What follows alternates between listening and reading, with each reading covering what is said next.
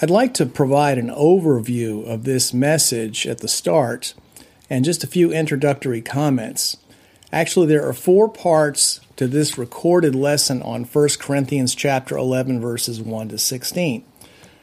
The first part of the lesson is an overview of my own spiritual journey and that of my wife Allison related to this particular passage. I think it's important to understand the convictions that we've come to are different from what we were taught in a church we attended for over 30 years. In fact, as we began to grasp the importance of these teachings and put them into practice and then influence others to do likewise, it actually brought some opposition. So we didn't grow up in a church that was uh, advocating these things.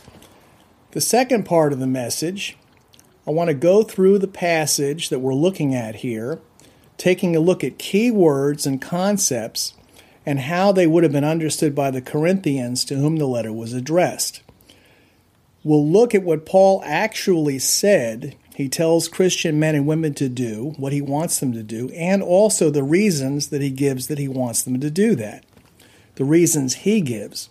Also, we'll consider how this passage has been understood historically by Christians. In the third part of the lesson, I will discuss eight common objections that I've run across and I've heard from other Christians over the years including especially from church leaders, about why we don't need to follow what this passage says today. So I'm going to mention things that I've heard from elders, ministers, other Bible teachers who want to either disregard or effectively nullify what Paul is saying here. And then the last section, the fourth part of this recording, actually at the very end of the lesson, I opened it up to our small group uh, on Sunday, our house church, and I got quite a few questions, and we had a very lively discussion. So I thought it would be helpful to add some of those questions and other questions that I've, I've received over the years uh, commonly that uh, may be beneficial to those who are listening online, who may be wondering the same things. So the four parts of the message.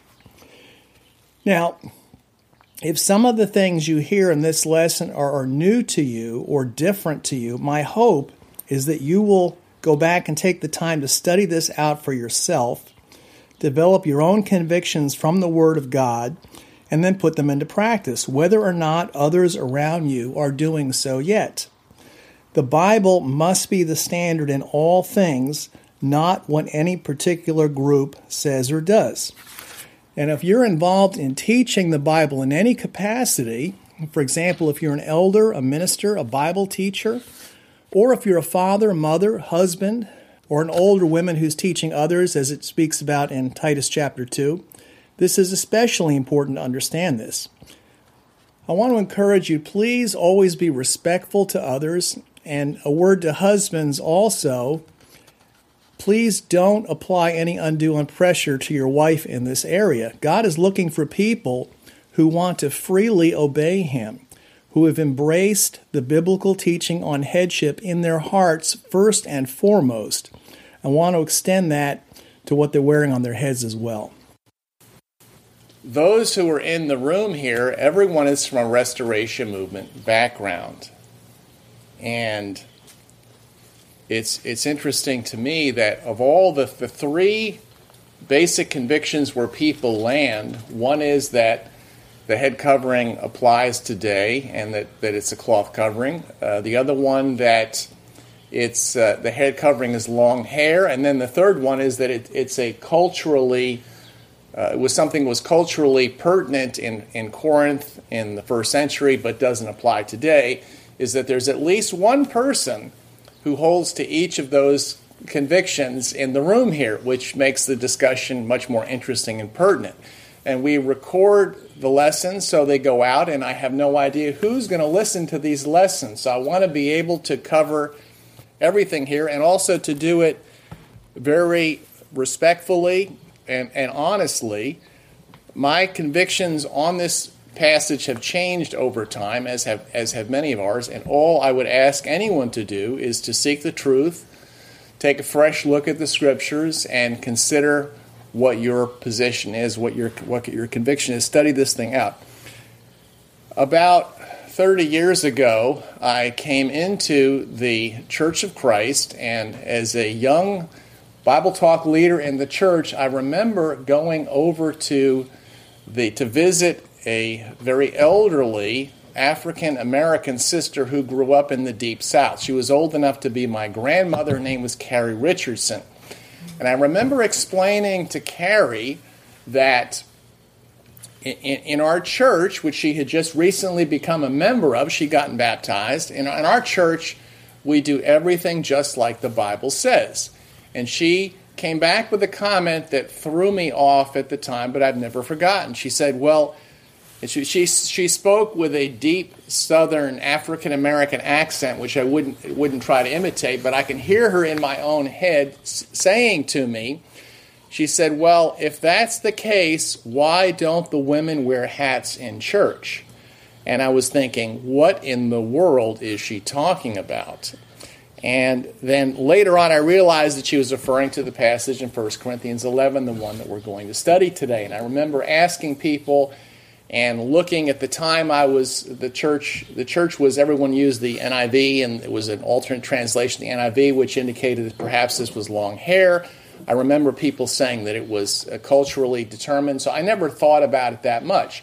I was raised Roman Catholic, and I vaguely remember back when I was a young boy attending the Catholic Church in the 1960s before Vatican II that women would wear veils or some kind, some, a hat or a veil or something in church. So I remember that that was back back in my mind, but I wasn't sure how it all fit together.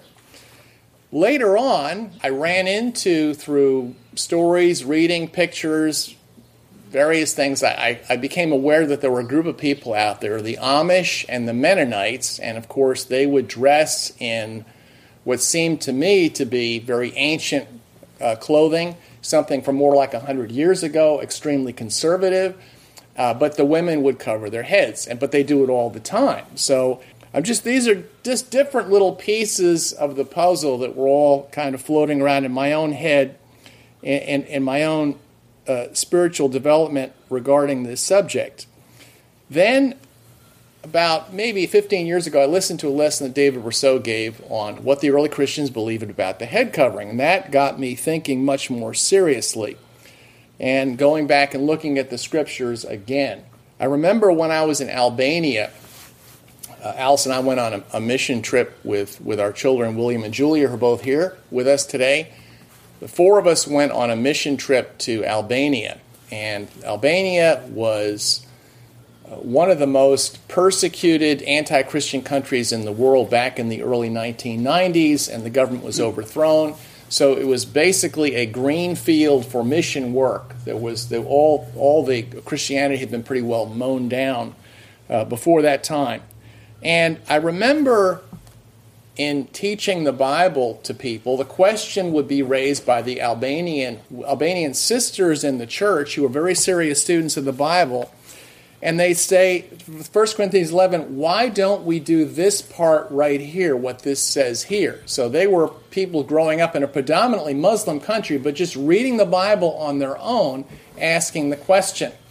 And I didn't want to become any more of a troublemaker at that time than I already had a reputation for being so, but I also didn't want to say something that wasn't true.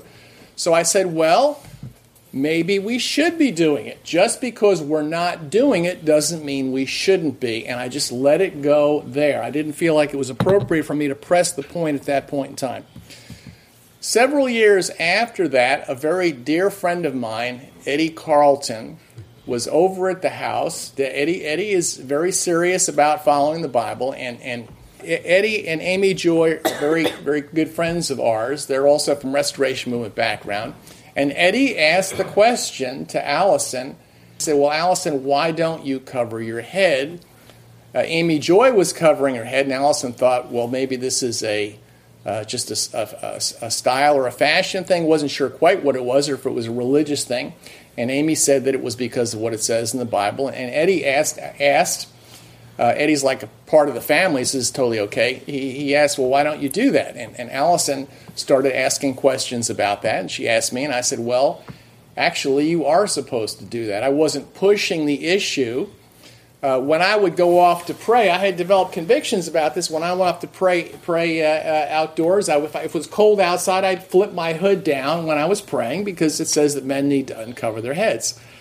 So uh, I was just quietly going about doing this. This wasn't an issue I was particularly pushing, but Allison asked the question. So we were going to a church where virtually no one among the women put this into practice. So Allison began doing this after studying this out and coming to convictions. And she got some interesting questions and a few glares from, from uh, some, some women as well. And that started other discussions. And so over time, uh, uh, more and more sisters took a look at the passage, and just from sharing the scriptures, they started putting into practice themselves. So that's that's my own background. I remember in the, uh, the, very large church that I was in, there was a point in time where we, we decided let's let's focus on doing expository preaching. Let's study the book of First Corinthians. So every Sunday we start we do a different chapter in First Corinthians, and so several of us were were just waiting for 1 Corinthians 11. What are they going to do when we get to 1 Corinthians 11? Because obviously, hardly anybody in the church among the women is following what it says here.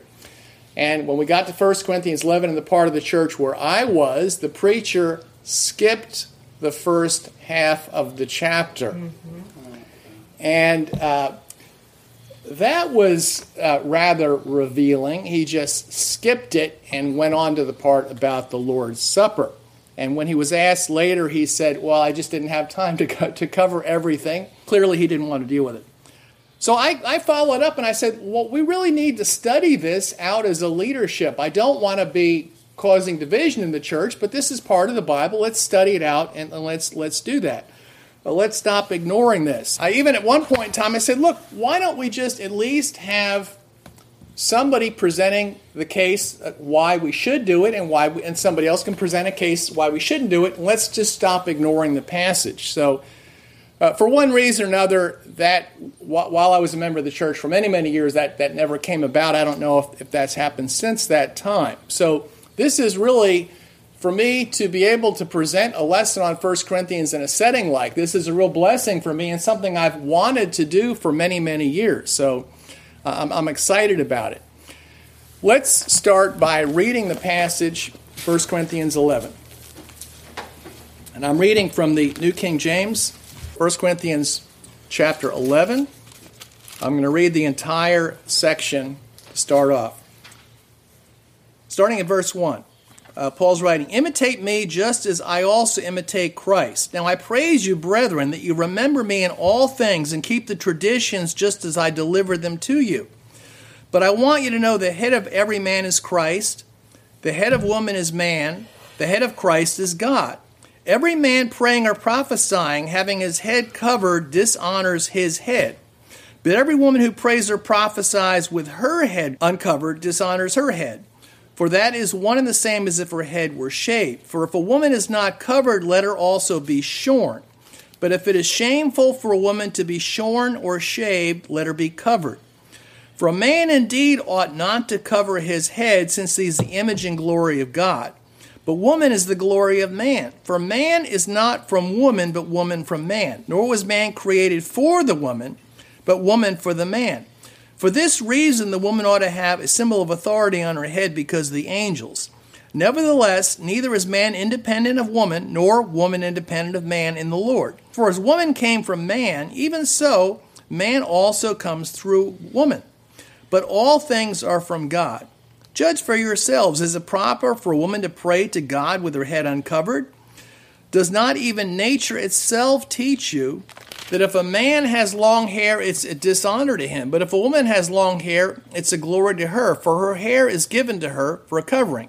But if anyone seems to be contentious, we have no such custom, nor do the churches of God.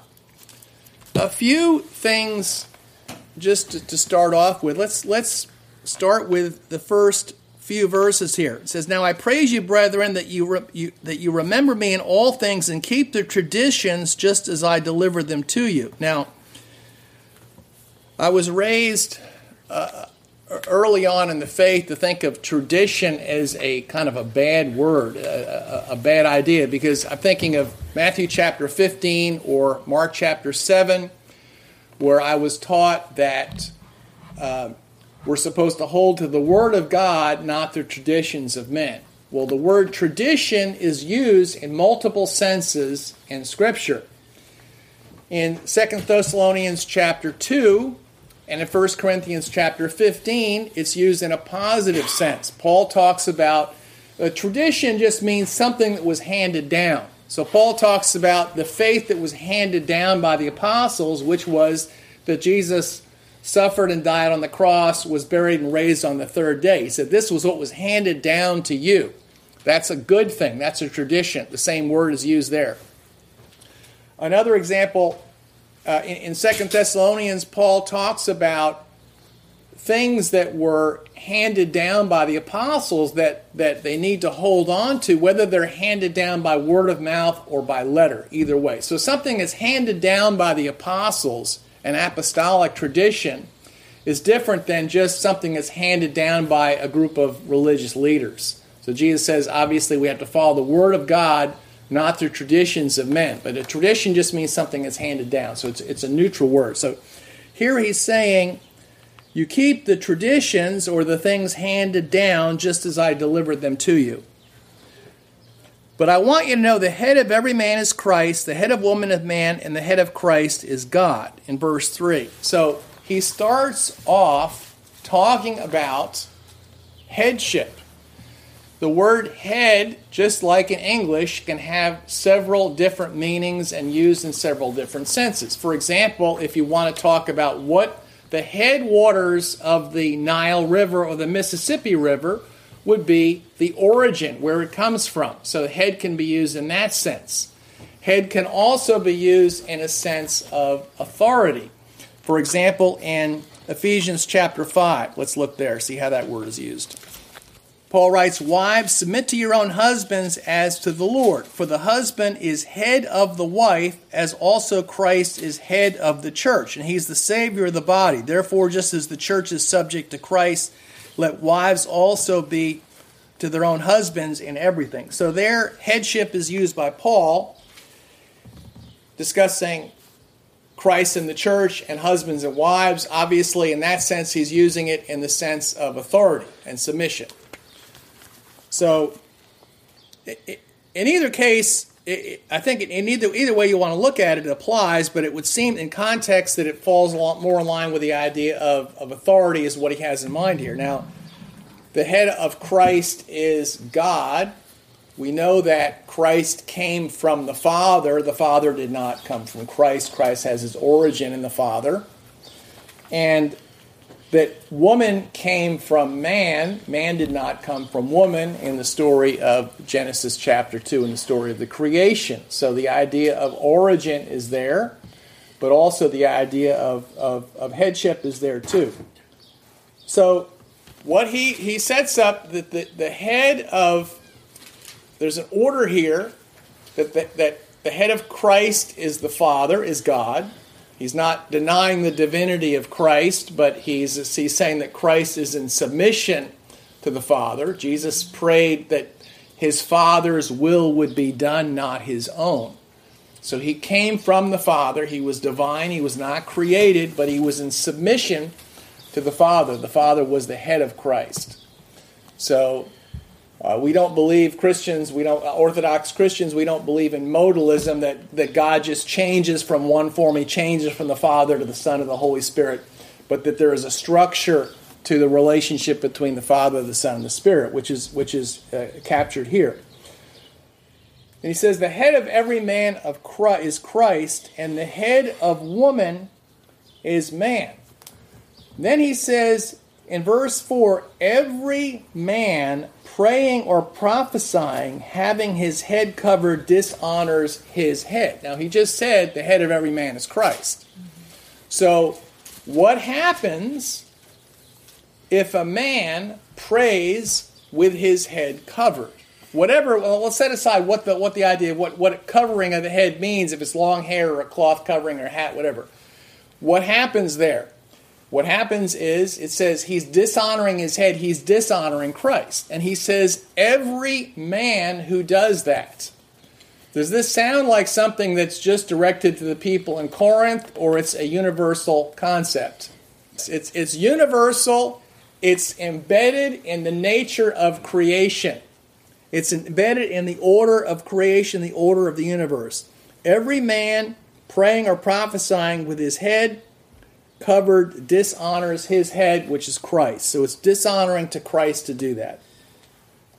Verse 5 Every woman who prays or prophesies with her head uncovered dishonors her head, for that's one and the same as if her head were shaved. For if a woman is not covered, let her also be shorn. For it's shameful for a woman to be shorn or shaved, let her be covered. Now, in this passage, I think of the Bible as kind of like a building that's made out of bricks, and the bricks are the words. And if the words are no good, then the building's going to crumble as well. So you need to understand what do the words mean. The words like head. There's some, some critical words in this passage. What does the word head mean? What does it cover mean? What does shorn mean? Because they all tie into. If you want to, if you can redefine these words, you can come up with a totally different meaning of the passage. But what do those words mean? And I want to know not what do I want them to mean, not what did the group that I was raised in say that they meant, but what did they mean to the people who were reading this letter? What did those words or those terms mean to them? I'm, I'm a curious person and, and I have a, a, a distrust for everybody's religious agenda, so I want to go back to primary sources and find out what do these words actually mean. And the, uh, the words that are used here are used lots of other places in Scripture. The word covering, I think this is the only place it's used in the New Testament, but in the Greek Old Testament, which was the Old Testament used by the Christians in the beginning, in which the apostles and even Jesus are quoting from, the Greek Old Testament, the Septuagint, this word appears all over the place. It appears a lot. So the apostles are quoting from the Septuagint. It's totally okay for me to as well. And actually, there are several places in the New Testament where you're reading from the Septuagint, you just don't realize it because that's what the apostles are quoting from. I'll give you one example. In Acts chapter 8, and actually it ties into this passage that we're reading right here. Acts chapter 8, the Ethiopian eunuch is traveling along in the chariot reading from Isaiah the prophet. Acts chapter 8, starting in verse 30, says Philip ran up to him and heard him reading the prophet Isaiah and said, Do you understand what you're reading? He said, How can I unless someone guides me? And he asked Philip to come up and sit with him. The place in the scriptures which he read was this, and this is from Isaiah chapter 53, of course. He was led like a sheep to the slaughter, and as a lamb before its shearer is silent, so he did not open his mouth. In his humiliation, his justice is taken away. And who will declare his generation? For his life is taken from the earth. So the eunuch answered Philip and said, I ask you, of whom does the prophet say of this, of himself or some other man? Then Philip opened his mouth and beginning at this scripture, preached Jesus to him. So he's reading from Isaiah 53. But actually, this is a word for word, letter for letter quotation from the Septuagint. And the word that's used here, which also shows up in, in 1 Corinthians 11, it says, As a lamb before the shearer is silent. So the word that's used as shorn there is the same word. It appears many places in the, the, in the Greek Old Testament. So when the Corinthians run into that word. He says, If a woman does not cover her head, let her be shorn. The word here is referring to as a lamb before the shearers is silent. So you get the picture here. This word actually appears many places in the Greek Old Testament. The word for, for being shorn, and generally it refers to sheep. For example, Laban is out shearing his sheep in Genesis, or the 12 sons of Jacob, they're out shearing the sheep, or somebody else's people are shearing the sheep, and this is the word that's used. Now, when you shear a sheep, do you get the razor out and cut all its hair off? No, when you shear a sheep, you you clip it really close. That's what you do. So it's kind of like think of it as like a buzz cut. If you had electric shears, like today, what they would do is it's not it's not shaving. There's a different word that goes. It's the, the word that's used for razor is, is is but. So it says if a woman doesn't cover her head, let her be shorn, just like what you do to the sheep. So what does that tell you right there? Let's think about that. If a woman now if the head covering is short hair, let's just let's just let's just let's assume that and run it out there because I, I, had you know I had an I have an NIV Bible at home and it has that as an alternate translation as long hair. So it, it would say if a woman has short hair, let her be shorn. You should go ahead if she doesn't want to cover her head, you should shear her shear her hair, cut it back. So, does that make any sense at all? Not really. okay. But we can see that by just seeing how this word is used. You don't need a, a Bible dictionary. You can just see, uh, you can get a an apostolic polyglot Bible, which has all the Old Testament and New Testament words. Do word study for yourself and see where this word is used, and you get a very clear picture of what it means. Another word that's used in the passage is the word that's used for covering. There are two word, two different words that are used for covering in 1 Corinthians 11. The first word that's used for covering in this passage is uh, I, hate, I hate to pull the Greek out, but just just I think it's important because so much hangs on these words. It's it's uh, katakalupto, which means covering. I think this is the only place in the New Testament it's used, but it's used throughout the Old Testament and in the, the in the Greek Old Testament. And I'll give you some examples that it's used. Genesis chapter 38 in verse 15. To see what this word means by how it's used in context. You can tell the meaning of a word by the company it keeps. So let's just see how it's used, what it means. Genesis chapter 38 for covering here because this is important concept. Genesis 38, verse 12. This is the story of Tamar, who is in, actually in the lineage of Jesus and mentioned in Matthew chapter 1. Now, in the process of time, the daughter of Shua, Judah's wife, died, and Judah was comforted and went up to his sheep shearers in Timnah, and he and his, shepherd, Hira uh, the, the Adullamite. And so it was told Tamar, saying, Look, your father in law is going up to Timnah to shear his sheep. Thus she took off her widow's garments, covered herself with a veil, and made herself beautiful, sat down near the gates of Anan on the way past Timnah, for the, she saw that Shelah was grown, and she was not given to him as a wife. When Judah saw her, he thought she was a prostitute because she had covered her face and he didn't recognize her.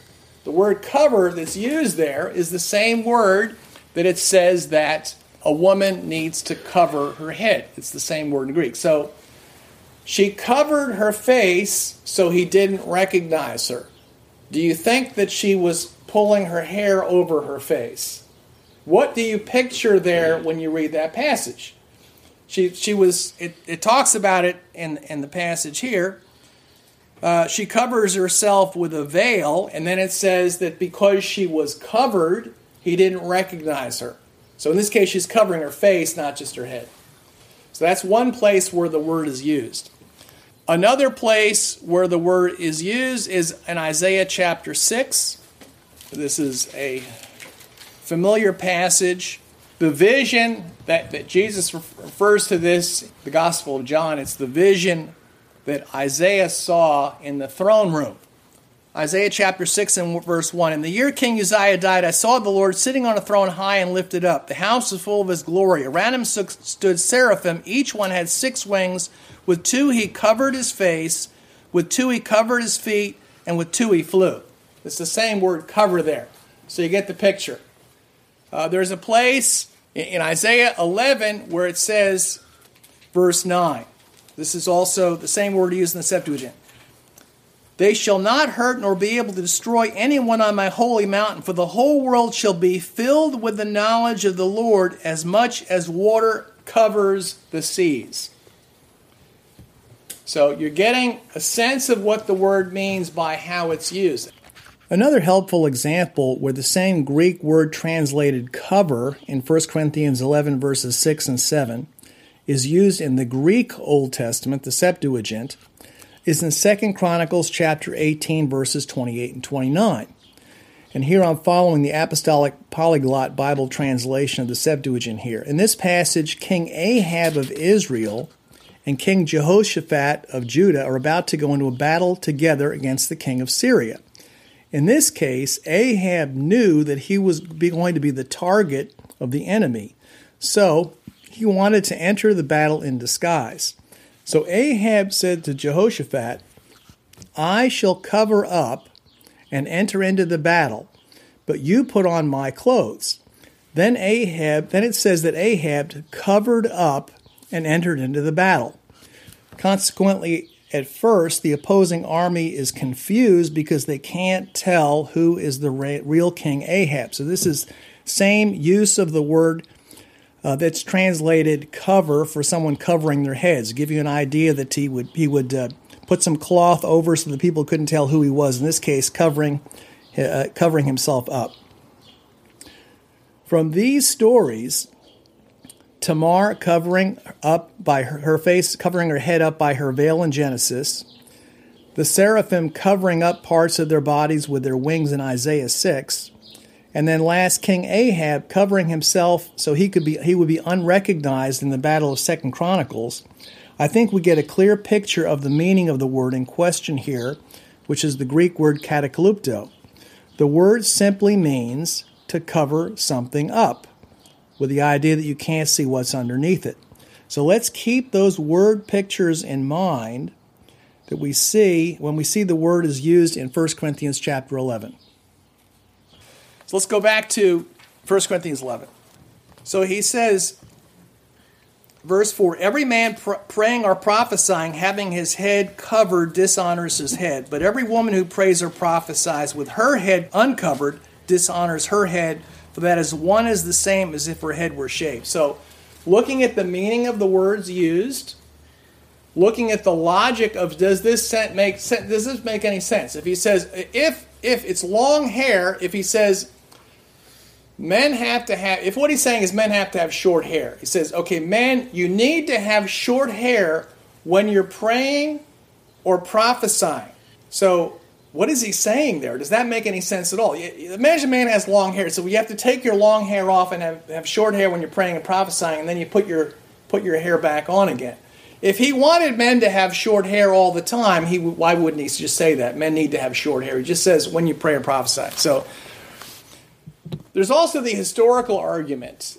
Tertullian lived; he was born about hundred years after First Corinthians was written, so it's not that far down the road historically. I mean, 100 years, you can know somebody who knew somebody 100 years ago. My grandfather fought in uh, was was drafted in World War One, so it's not that long ago. That was 100 years ago. 100, 100 years is basically one one long generation will cover it. Tertullian is writing. He's in North Africa, and there's a question about head covering. Everybody understood that head covering was a cloth covering that covered the head. There were questions about how extensive does it need to be, and there were other questions were does the head covering requirement apply to young unmarried women? Does it apply to virgins or is it only applied to married women? Because the Greek language, there is no word, separate word for wife. The word woman and wife are one and the same. So if I wanted to say she is a woman or Allison is my woman, if they would understand it as being wife. We lived in Albania, it's the same thing. There's only one word and it's totally a matter of context. So people reading 1 Corinthians are saying, well, does this apply to young single women or not? And Tertullian makes the case. He says, listen, you can just look and see what they're doing in Corinth the people who received the letter, they certainly understand the language, and they're still following the instructions that Paul gave them, which is that they're using a cloth covering, and he says that they're applying it to all women, to the single unmarried women, the virgins, as well as to the married women. So he was making the case from that. He's saying, go back to the churches, that were founded by the apostles, see what they're doing, and then you can particularly go back to Corinth, to, to whom 1 Corinthians 11 was addressed. So the, there's the historic argument as well.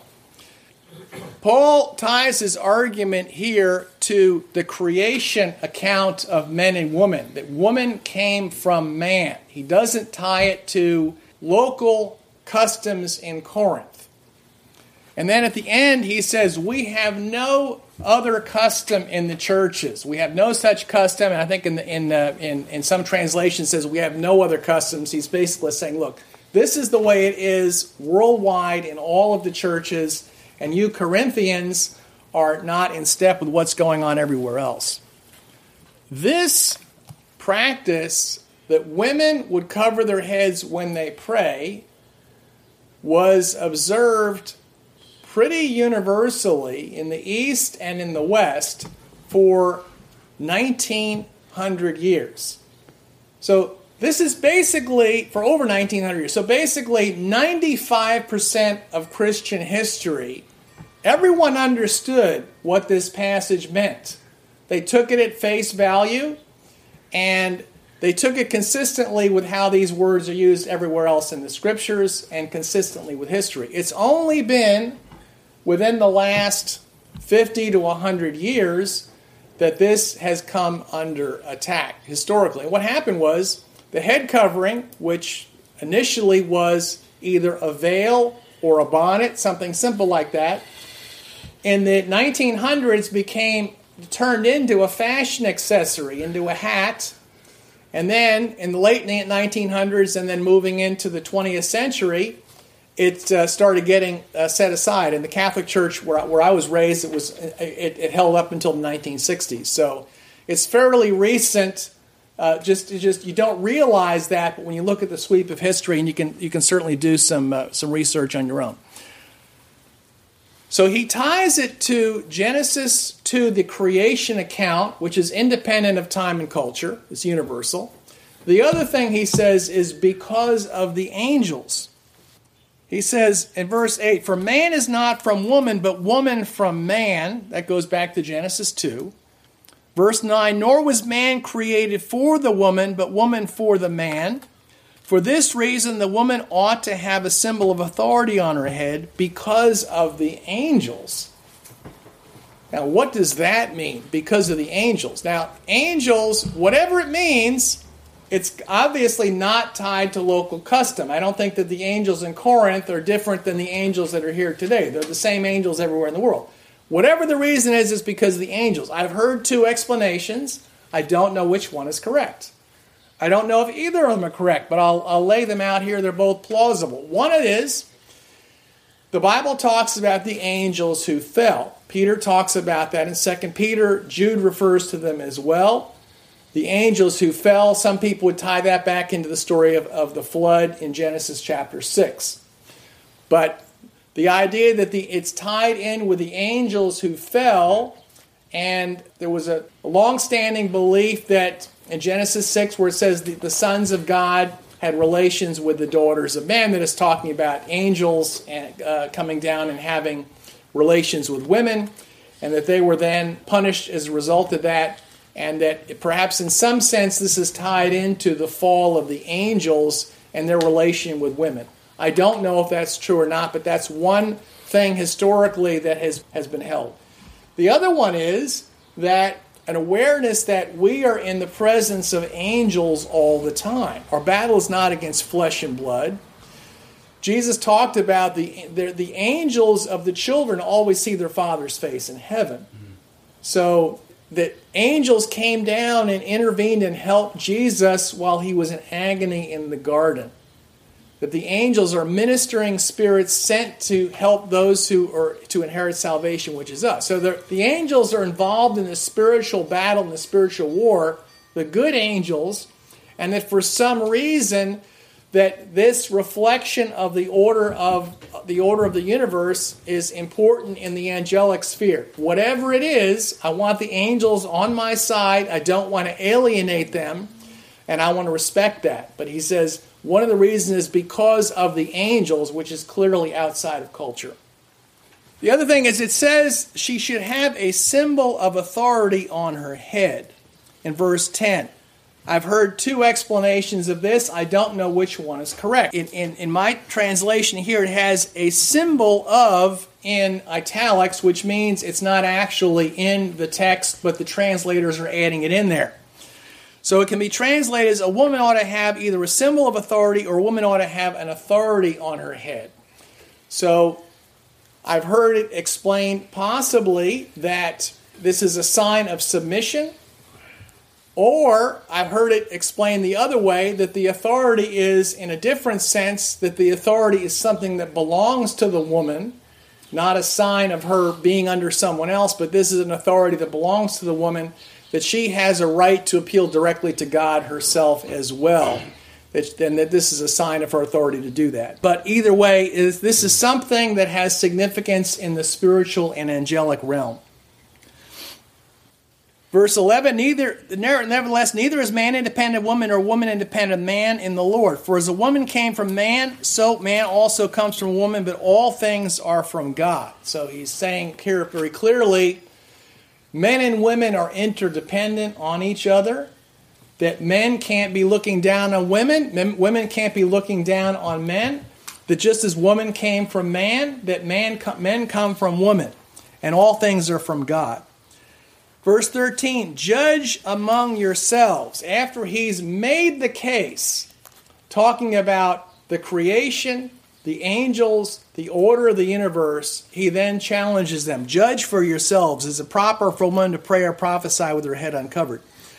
And then he uses, after the first three arguments, he uses the argument of nature. Does not even nature itself teach you if a man has long hair, it's a dishonor to him, but if a woman here has long hair, it's a glory to her. So this is a, uh, historically, for some reason, which I don't understand, in virtually every culture in the world, men have shorter hair than women do. I don't know why that is, but it seems to be a universal thing that women even in cultures where men have long hair, I had pretty long hair, as uh, my children can attest who've seen uh, pictures of me back from the 1970s when I was in school. I had really long hair. The women had longer hair than even the men with long hair do. So he uses the argument from nature and then in verse 15, but if a woman has long hair, it is a glory to her, for her hair is given to her for a covering. Now, unfortunately, there, there are two different words that are used. He uses a different, totally different word here for covering. And the word that he uses here is a word that means basically a wrap around, like a cloak. But uh, is used in, in Hebrews chapter, uh, chapter 1, verse 12, quoting from Psalm uh, 102 or 101, 102. Well, let, let's let's look there. Hebrews chapter one. It's another quotation from the Septuagint.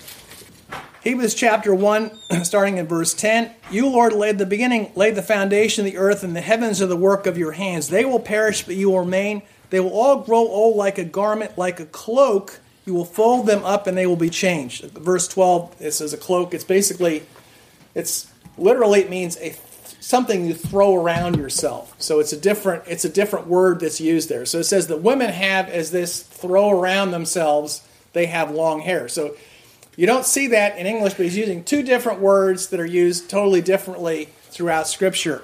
And it's translated in many translations both as covering. So he's saying, Women, you have this wrap around or this throw around type of covering in terms of your hair.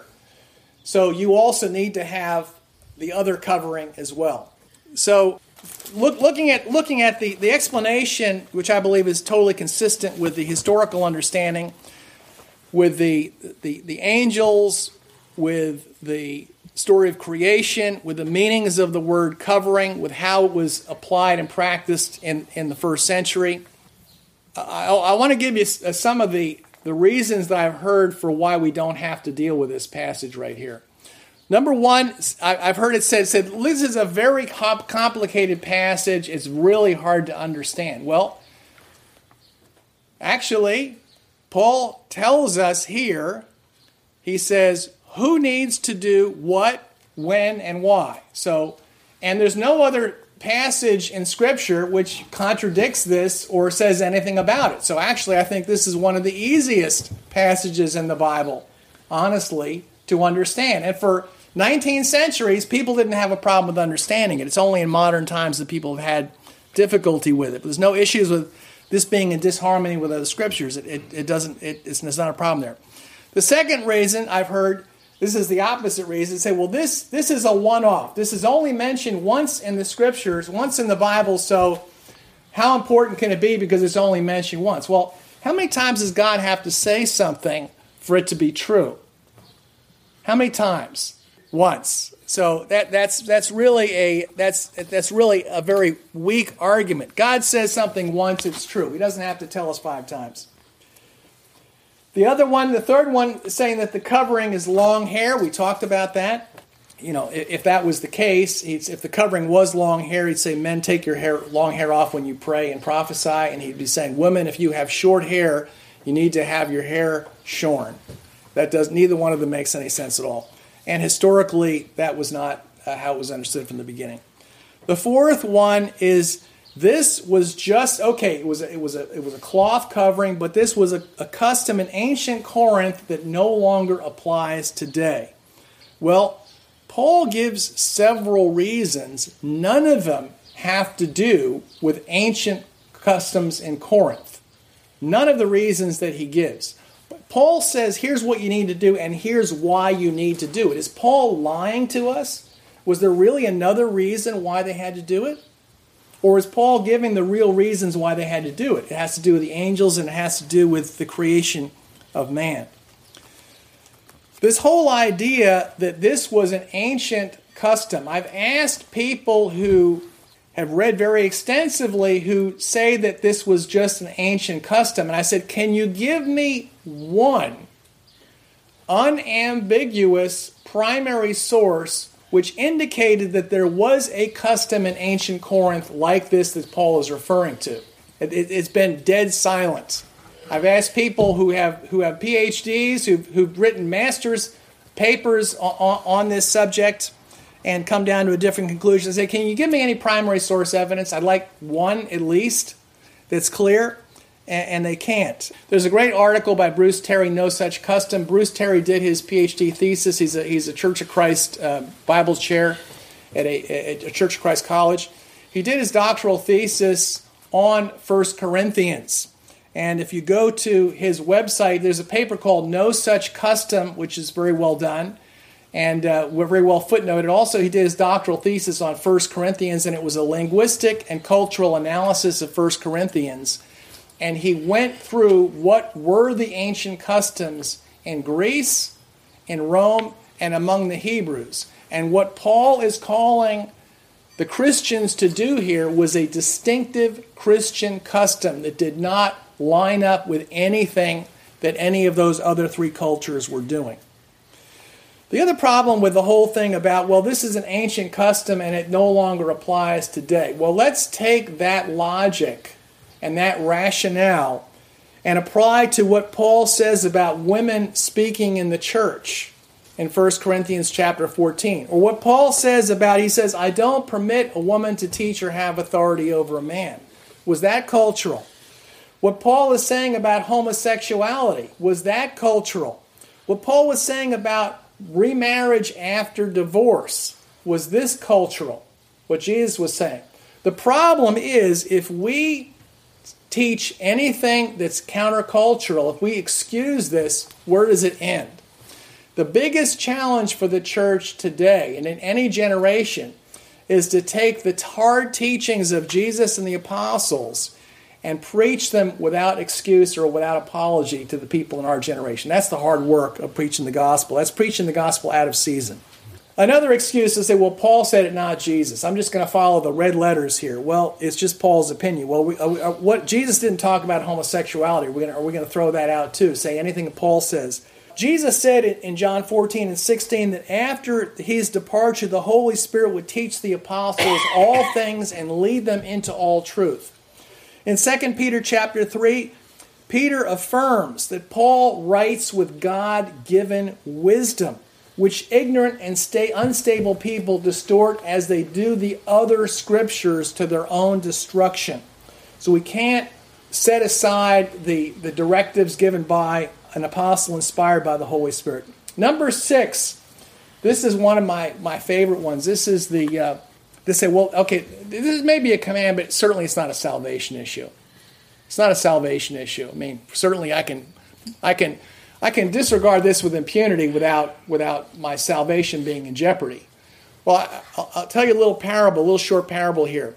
Uh, this is the parable of of the two obedient sons. This is one that I've made up. A father goes to two sons and he says, There are several things I'd like you to do. Could you please take out a paper and pencil? And so he He's, he starts dictating the things he wants his sons to do before he comes back. And he noticed that one son is making one list, but the other son is making two lists. And he says, Why are you making two lists here? He says, Well, I'm making two lists because on the left hand column is the things that I'll be disinherited for if I don't do. But the right hand is the ones I can get away with if I don't do. Which son loves his father? Which son loves his father, and which one is the legalist? In 1 John chapter 5, in verse 3, John says, For this is the love of God, that we keep his commandments, and his commandments are not burdensome. Do we really believe that? This is the test of loving God as we obey the great commandments and the lesser commandments. When Jesus laid out the Pharisees in Matthew chapter 23, he said, You have to follow the most important commandments, but don't neglect the lesser ones either. He didn't say follow the important ones and forget about the lesser ones. You need to follow everything because this this is the sign that we really love God if we obey everything he says, the big things and the small things. Another one I hear, and an elder came up to me and said, Well, I realize you have different convictions than, than I do about, about head covering, but certainly we can agree that this is a disputable matter, bringing up shades of Roman, Romans 14. And, my response was, Well, did the Apostle Paul, who wrote Romans 14, consider head covering to be a disputable matter? Did he consider it to be a disputable matter? Or did he, did he tell the Corinthian women, look, as long as you follow your conscience, you want to wear a head covering, go ahead. You don't want to wear a head, just as long as you're following your conscience, it's, it, you're good. Did Paul say that? No, he didn't. Paul thought this is an important enough issue that he devoted the first half of chapter 11 to correcting this problem in the church. So this is not, in the sense of Romans 14, a disputable matter just because people are disobeying what it says. And then the last one. Uh, David and I sat down with uh, uh, some, some church leaders to have a discussion about this. And Dave, maybe you can remember this. And we presented why we believe that this is relevant and we need to follow it. And, and people who had different convictions uh, presented the other position. And one of the brothers that was there, was leader in the church, said, he said, this was his explanation. He said, My wife is a spiritual woman and she doesn't cover her head when she prays. That was his explanation. Which is, it's shocking to me that someone would have that attitude. However, actually, I think it's a really common attitude. I think most people look around and see what's everybody doing. What are the people I know doing? I was asked to, to give a message in a house church where the guy who was leading it, the brother who was leading the house church, was had been raised old order Amish. He had 11 children. And I'm sitting in his living room, and the women are dressed in cape dresses and with, with, with head coverings on, conservative head coverings. Before I went down, I said, What would you like me to give a lesson on? He said, I'd like you to give a lesson on head covering. And my first, second, and third reaction were, You have got to be kidding. I mean, of all the people in the world, you folks are the ones who are still following this, and you want me to teach on head covering? You, you can't be serious. He said, No, I do, because you didn't come from this background. He says, The reason my children are doing it, and the reason the people in our culture do it, is because that's what everybody does. He says, They don't understand the reason why. So they may be doing it, but they don't understand the reason they can't defend. He said what happens is when people are exposed to people from other churches, they can't defend the reason why this is important and why they have to do it. And so I thought, well, okay. So I, I actually the first lesson I ever taught on head covering was was to a family of people from Amish background, which was which was very unusual. So we can't take any comfort by just looking around what people we respect are doing. The standard always has to be the Word of God. So I really want to encourage everyone here to go back, look at the scriptures, study this out. Do what it takes. If you want to look at the historical background, you want to listen to what, what the early, how the early Christians understood this passage. David Brousseau has a great message. What the early Christians believed about head covering. If you want to look at, at what uh, Tertullian uh, said in the second century about this passage. There's a, there's a uh, on the veiling of virgins is in the Ante-Nicene Fathers. You can read that. So study this out, seek the truth, and, and let's have hearts that that really want to obey the important things of God as well as what we would consider to be the lesser things of God. God's commands are not burdensome. Amen.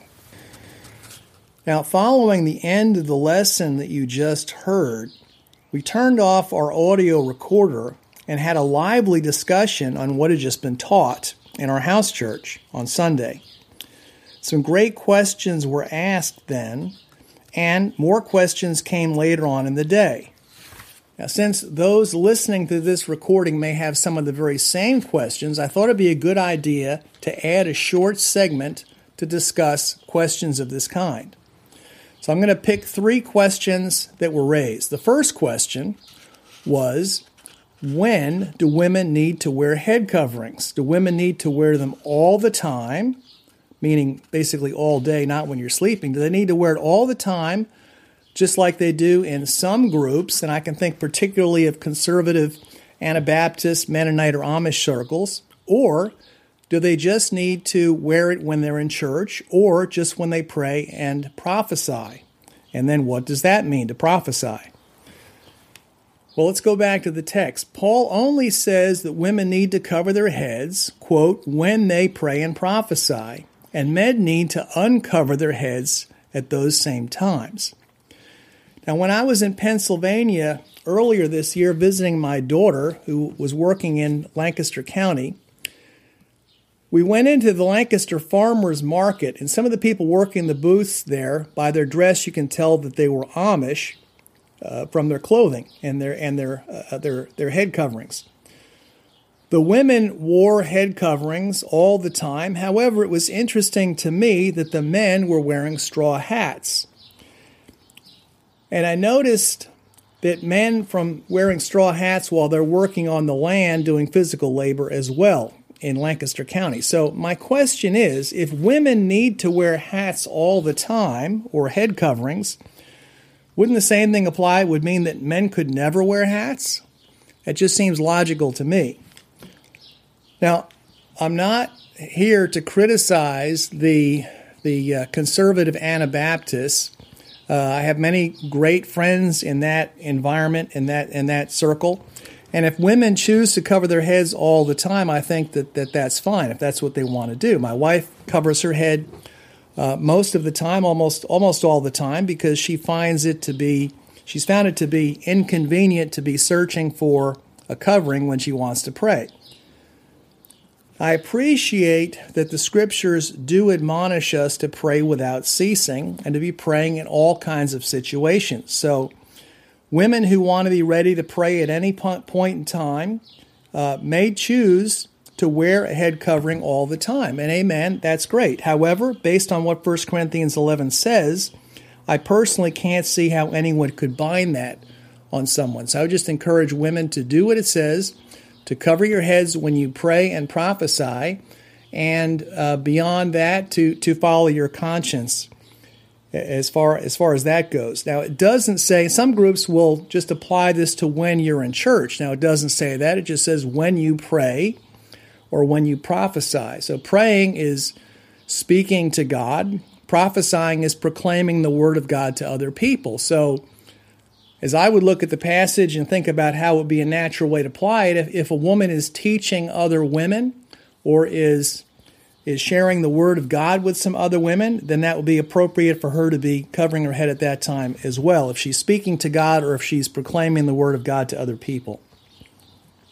Now, I've also heard people in some groups say that a head covering is a woman's testimony.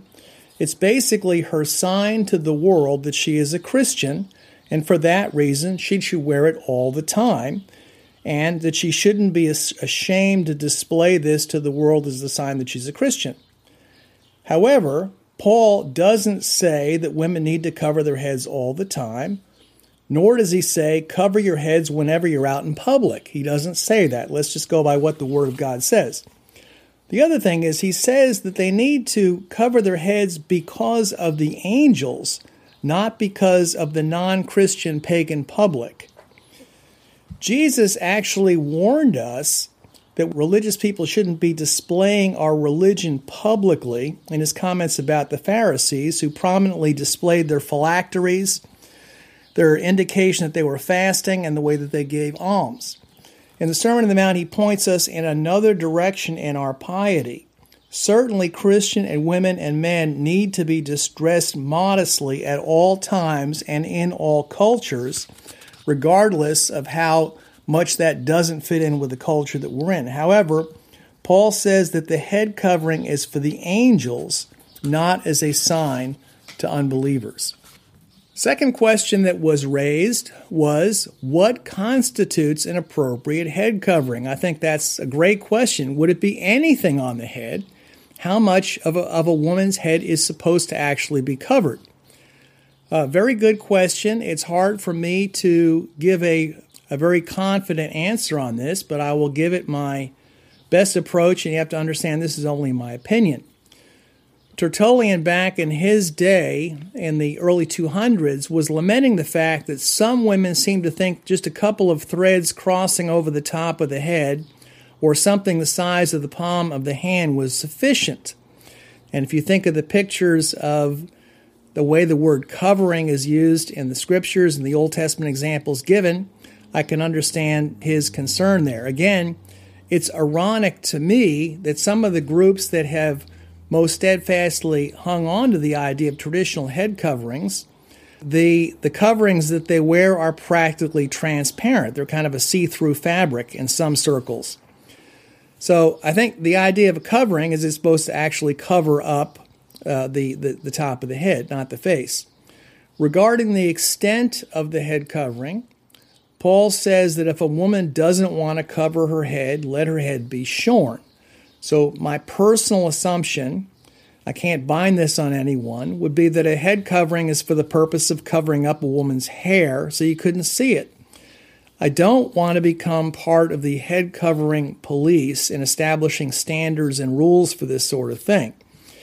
And coming from a Church of Christ background, I can think about baptism as being a parallel. And, and, and in, the circles that I've traveled in, people would ask questions well, what if uh, a person is completely immersed except for, uh, let's say, their pinky, their little finger, or their hand, or a fingernail?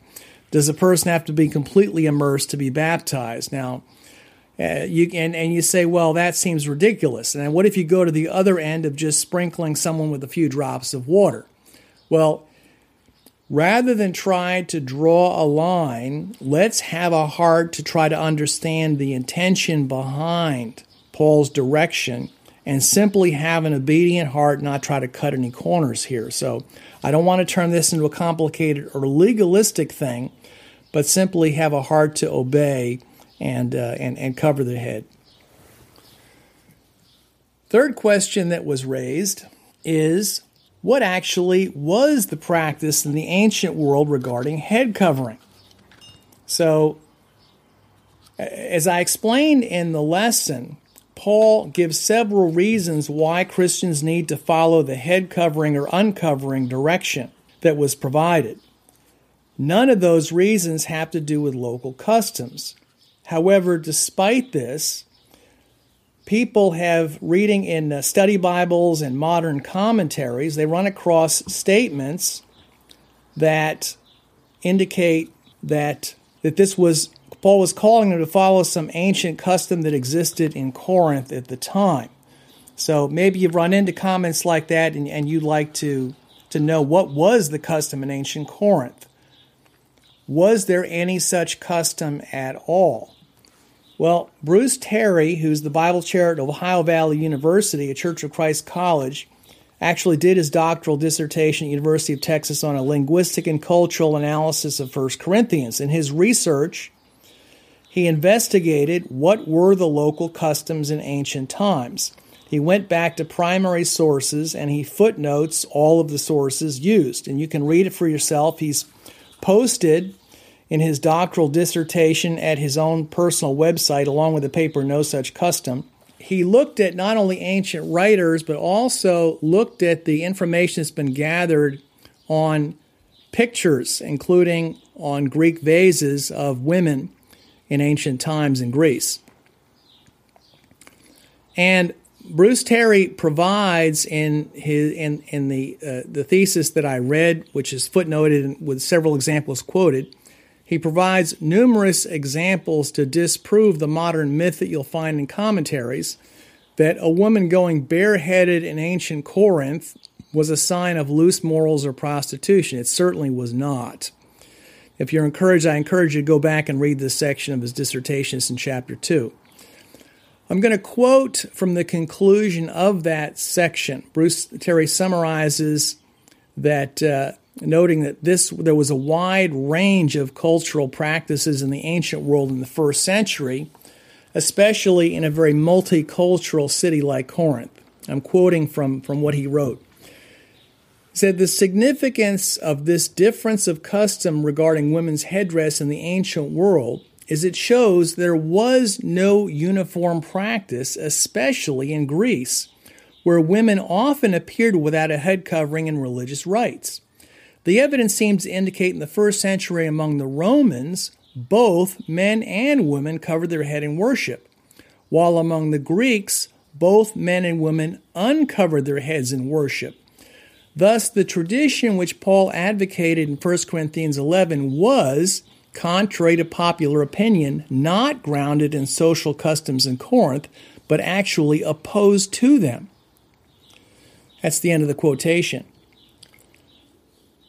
So, again, I hope in conclusion to uh, this lesson that it's been helpful to you. If some of the things presented are new here, please take the time and, and go out and study put it into practice, and spread this kingdom teaching. But please do it with love and respect to others, especially husbands towards your wives. And uh, men and women need to be restoring and following biblical teachings here and everywhere in the Bible out of love and respect for the Word of God and a heartfelt desire to reflect what Paul explains about headship. And people should not be doing this because they feel pressured by other people to conform outwardly. May God help all of us as we pursue this goal.